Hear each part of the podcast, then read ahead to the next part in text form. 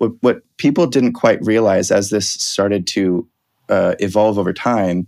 is that especially because the back end of Facebook and all the other sites was gathering information about our behaviors as we were clicking and posting and liking and sharing and commenting, they were taking information about us which we don't know anything about ourselves. We don't really think of myself i don't think of myself as like well i am my age my gender my geographical location the places that i go between my bike ride to there and then the car ride to there and then back like and and what this ended up doing was creating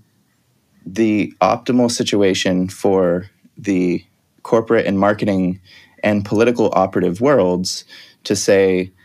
now we know how to shape people we know how to use how people are already behaving to shape them to behave in other ways that benefit us in ways they won't even know is happening. So it's sort of it's like the biggest experiment in in massive psychological manipulation with most people not really knowing it's happening on the largest scale it ever has occurred